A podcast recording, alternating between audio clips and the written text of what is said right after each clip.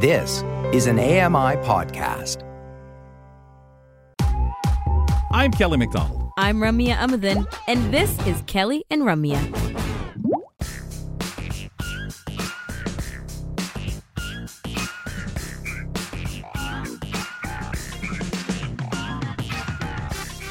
In Canada, find us right from your T V. Bell Aliant customers, look for us on Channel sixty-six and Novus, Channel eight hundred eighty-nine. Visit ami.ca slash audio for a list of channel locations in your area. Rumya Mohan over there at the home studio in Toronto. Kelly McDonald at the home studio, London, Ontario. Thank you, wherever you're listening and around the world, for being with us. We welcome in from his home location, Mister Grant Hardy, reporter here at A M I Audio and uh, with Kelly and Company team. Grant, you've got today, you're wearing the hat that talks health from beneath it. How are you? Hey, guys. Happy to be on the program today. Hope you guys are doing fantastic. Well, after that greeting, you can't help it, eh? That was yeah. really like, wow. That was really feel good. Yeah. mm. Sir, where do you want to start? I actually have been, since we missed health headlines last week, I've actually been sitting by the phone in the same spot for an entire week, just waiting for you guys to call. So I just feel swapping, like it's a... Yeah, just swapping hats, I, I'd I say, like but a, you, you were away. Were you away Friday? Yeah, you were away Friday, too.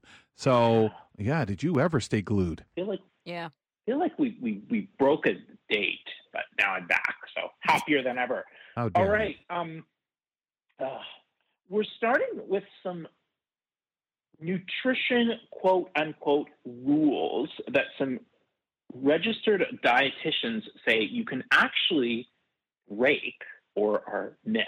So basically the idea is that diet culture is a really strong force that can often be responsible for the many quote-unquote rules we are wrongfully messaged about healthy living, especially as it pertain, pertains to nutrition. Some rules are intended to be helpful, and that's not to say that they can't be for some people, but they are restrictive and unrealistic in nature uh, for some people, which can make it extremely hard to follow while maintaining a positive relationship with food. Additionally, these rules can make simple tasks like grocery shopping uh, feel daunting and uh, requires uh, endless anxiety-fueled planning and preparation.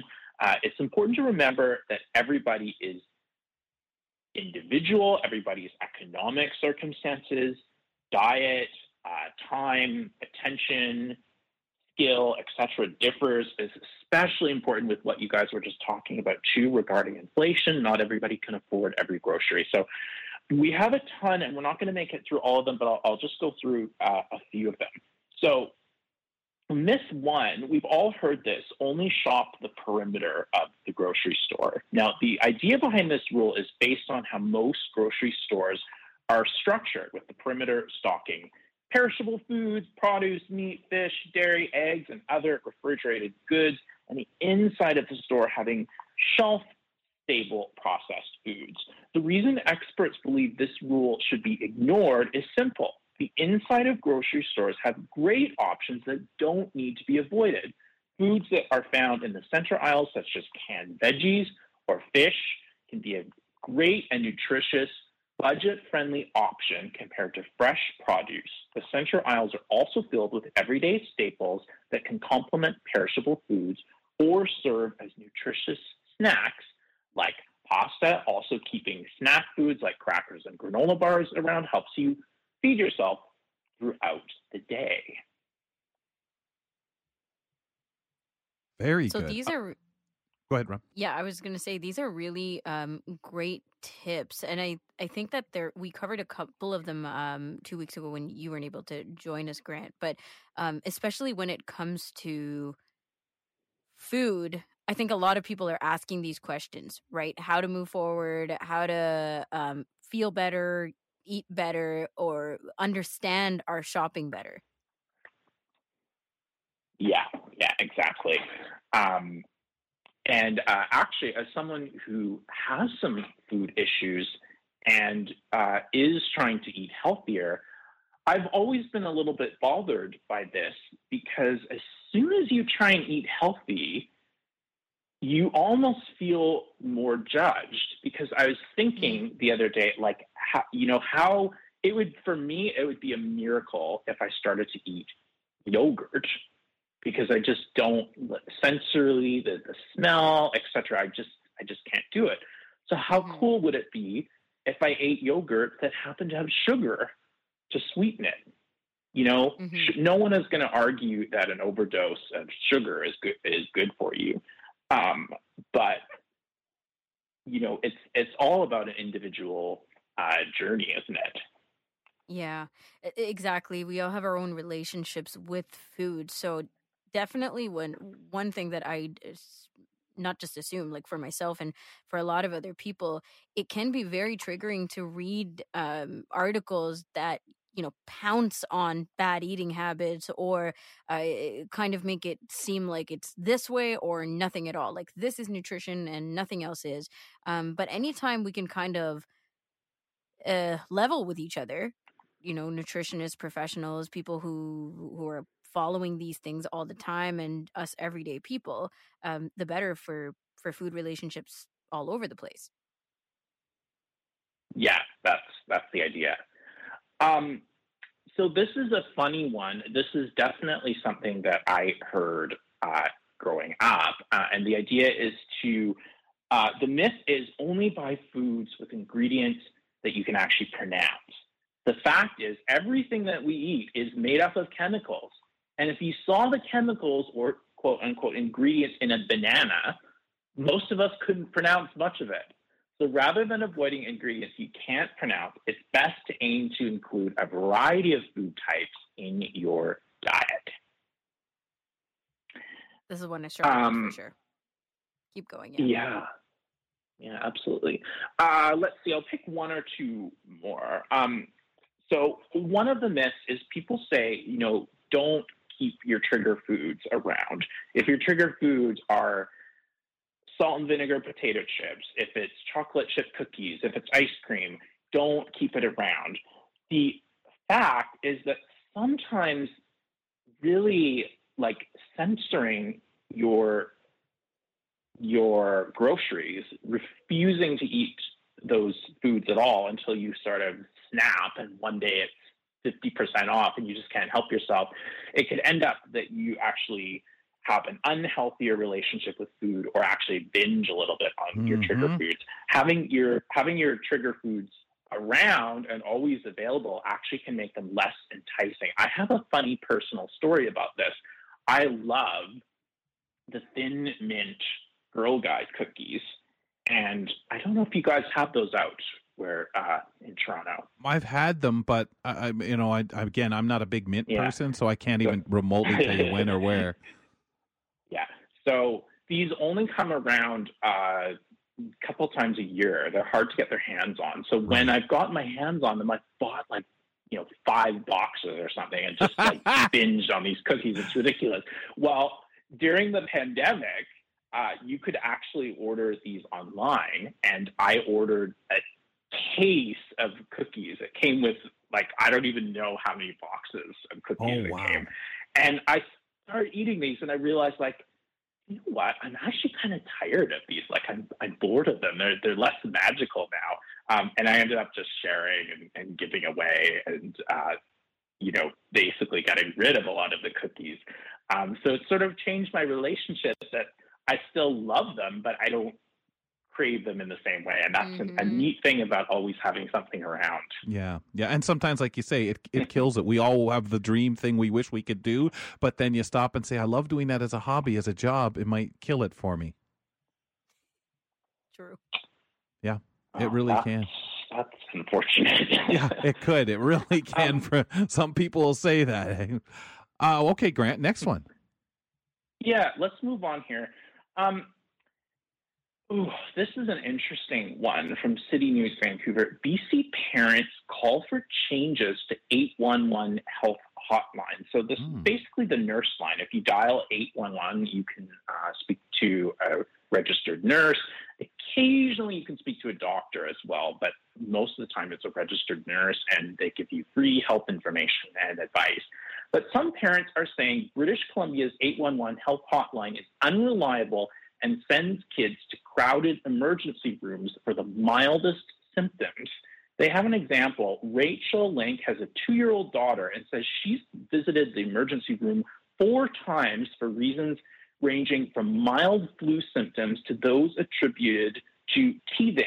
She says, we've been sent to the E R for a wide array of things, and once we've gotten to the E R, we've basically been told that we don't need to be there and to go home, adding that she's left with her sick child because of long wait times. Yep. Basically, she says, all our friends have come to the realization that they just send everyone to the E R.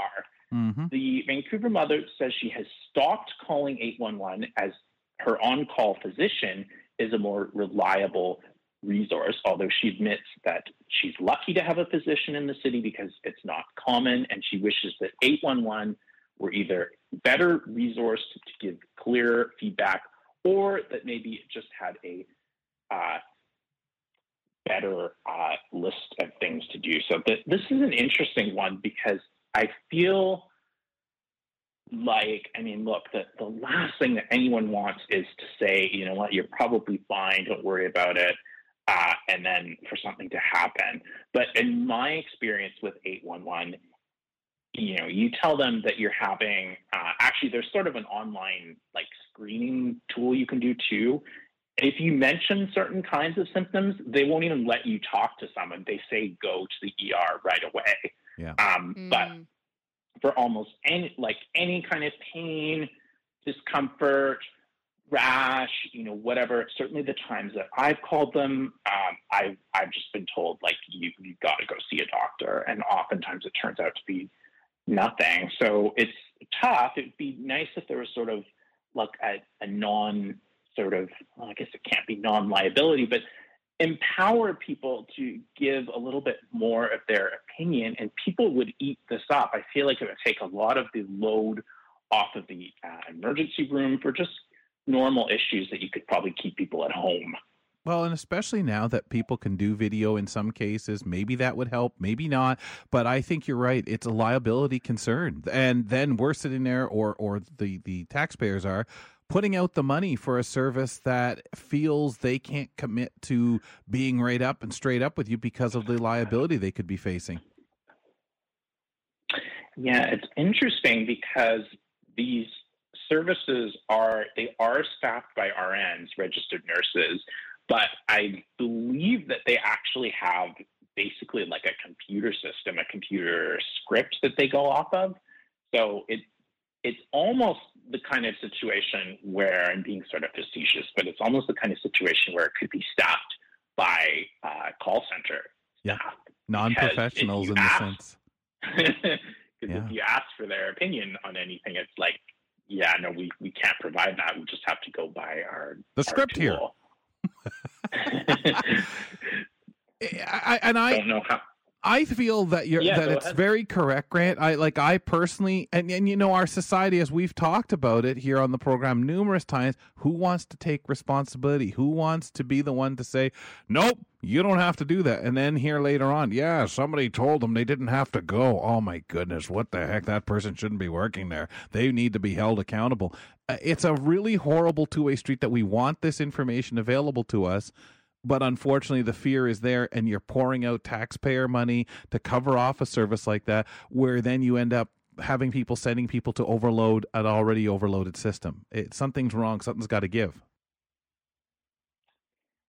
Yeah. Yeah. It's too bad that we can't have a resource that's literally like twenty-four hours a day, maybe phone or video conference, it could be optional, where yeah. you could talk to like a mental health professional or a registered nurse or a doctor and really get like a reasonable assessment of what your can your well, and I think we is. Believe we're getting that. That's when these things are proposed. I think we think we're going to get that. Maybe we are, but no matter if it's a doctor or, or a healthcare professional, there's always the underlying, yeah, but don't say that. Send them there because of that liability. Grant, awesome stuff. Thank you, man.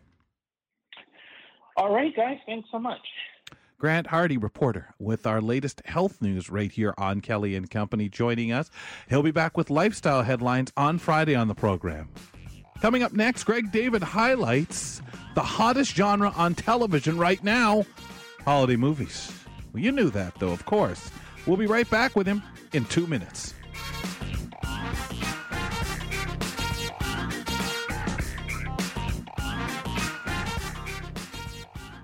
Hi, I'm Jenny Bovard. Join me monthly for Low Vision Moments, where I speak with awesome guests about some of the amusing things that happen when you're blind or partially sighted. Watch on YouTube or download Low Vision Moments from your favorite podcast distributor.